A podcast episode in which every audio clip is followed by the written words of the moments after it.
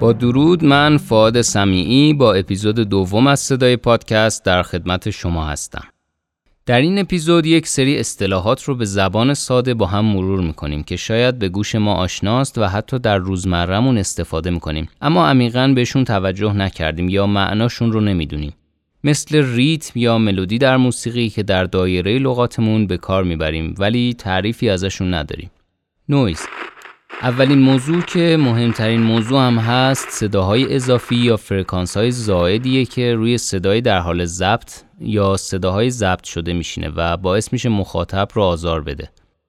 قبلترها وقتی گوشی های موبایل کنار تلویزیون بود گاهی صداهایی روی تلویزیون ایجاد می‌کرد که می‌گفتیم نویز موبایله یا اگه دقت کرده باشین وقتی صفحه قدیمی ضبط شده رو گوش میدیم همیشه یک سری نویز یا صداهای اضافی همراه خودشون دارن که خوشایند نیست. شاید برای چند لحظه حس خوشایند نوستالژی به ما القا بشه اما برای مدت طولانی با وجود آلودگی های صوتی زیاد اطراف ما چندان جالب به نظر نمیاد. در این مورد باید به مخاطبایی توجه کنیم که دارن پادکست ما رو تو خیابونهای شلوغ محل کار توی ماشیناشون و حتی در جای خلوت و در آرامش گوش میدن. عوامل زیادی است که این نویزها رو به وجود میاره که مهمترین عاملش نوع ابزار صدا برداریه. موبایل یا بعضی recorder ها گزینه مناسبی برای ضبط پادکست نیستن. موبایل که خودش عامل اصلی ایجاد نویز هست و حتی در استودیو وقتی می‌خوایم اثری رو ضبط کنیم اون رو در حالت آفلاین قرار میدیم. پس این گزینه به کلی رد میشه. گزینه دوم recorder های دستی هستند که امکانات بیشتری به ما میدن اما لزوما با وجود option های بیشتر نسبت به موبایل چندان کیفیت مناسبی هم ندارن. پس این گزینه هم چندان مناسب به نظر نمیاد.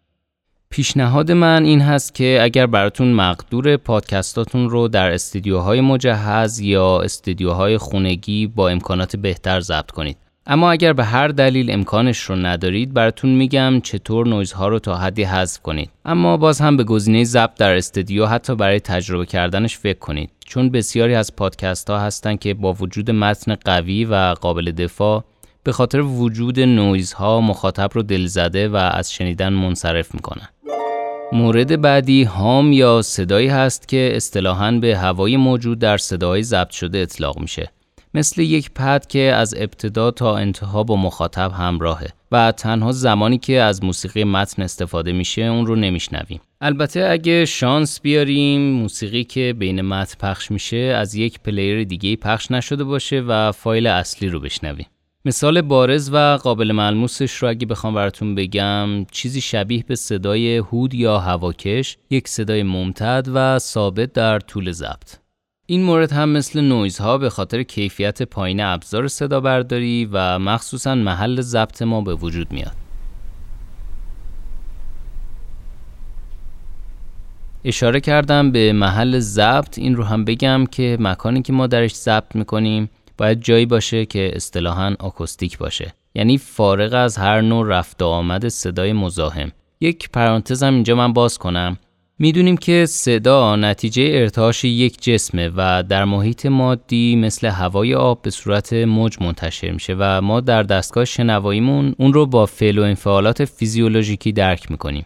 صوت در دو نوع مستقیم و غیر مستقیم دریافت میشه. صداهایی که از منبع به طور مستقیم به شنونده می‌رسن و در حالت غیر مستقیم صدا در اثر برخورد با یک سطح بازگشت پیدا می‌کنه و به دریافت کننده می‌رسه.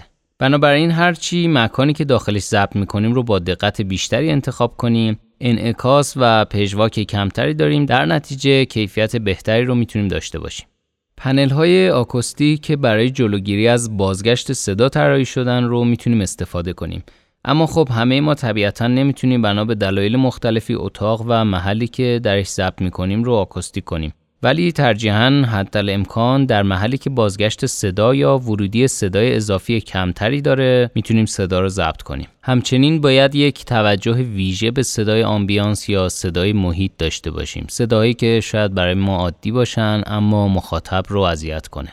در اینجا به پادکست رادیو لاله گوش میدیم و مواردی که توضیح دادم رو با هم بررسی می‌کنیم. در ضمن تشکر می‌کنم از خانم لاله انبری که اجازه دادن از پادکستشون برای برطرف کردن مشکلات مشابه دیگر دوستان استفاده کنم.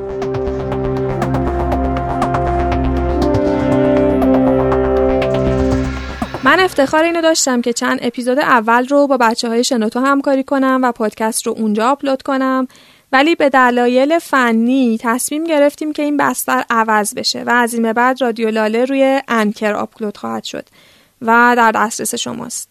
بنابراین یک کاری که شما دوستان خوب انجام بدید برای دنبال کردن رادیو لاله اینه که بعد روی اپلیکیشن های پادکست دوباره search کنید رادیو لاله رو و اون رادیو لاله جدیدی که پیدا می‌کنید رو subscribe کنید چون قبلی هم به زودی پاک میشه و از این به بعد دیگه کلا از این کانال جدید رادیو لاله شنیده خواهد شد. روی هر اپلیکیشن پادکستی که پادکستاتون رو گوش می‌دید. مثلا Podcast Addict یا خود iTunes یا نمی‌دونم Castbox یا Player FM هر کدومشون. کانال جدید رو پس لطفا subscribe کنید.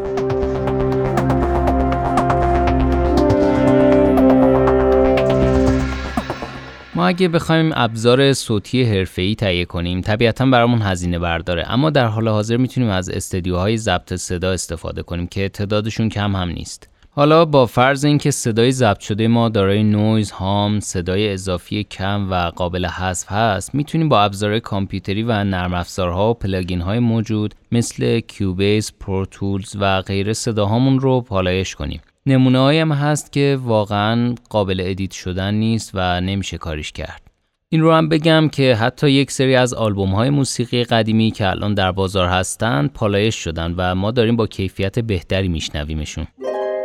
مورد مهم بعدی که می‌خوام راجبش صحبت کنم distortion یا distort در صدا هست. distort یعنی صدای خراب، صدایی که بیش از اندازه قوی باشه. اگه با دقت به بعضی فایلا گوش کرده باشین وقتی صدا distort شده باشه اسپیکرها یا هدفونامون شروع می‌کنن به خشخش کردن برای جلوگیری از این حالت باید قبل از ضبط لول صدامون رو چک کنیم و ببینیم صدامون تا چه حد می‌تونه شدت و ضعف داشته باشه به این روش در صدا برداری میگن لولگیری یا تنظیم gain صدا. gain در لغت به معنی ماحصل یا بهره است اما در صدا برداری به معنی حجم ورودی یا input صداست. با این تفاسیر اگه با recorder های دستی صدا رو ضبط می‌کنید اول به محل ضبطتون توجه داشته باشین. دوم می‌تونین از پاپ فیلتر استفاده کنین که باعث میشه تا حدی از نویزهای صدای گوینده و دیستورت شدن جلوگیری کنه. اگر این مورد رو هم بهش دسترسی ندارید می‌تونین خلاقیت به خرج بدین و از ابزارهای مشابه استفاده کنید سوم این که حتما قبل از انتشار با افرادی که گوش دقیق تری دارن مشورت کنید چون ثابت شده که ما وقتی کار خودمون رو دائما بشنویم نسبت به یک سری از مشکلات احتمالی بی تفاوت میشیم یا به قولی ایرادات صدا رو نمیشنویم.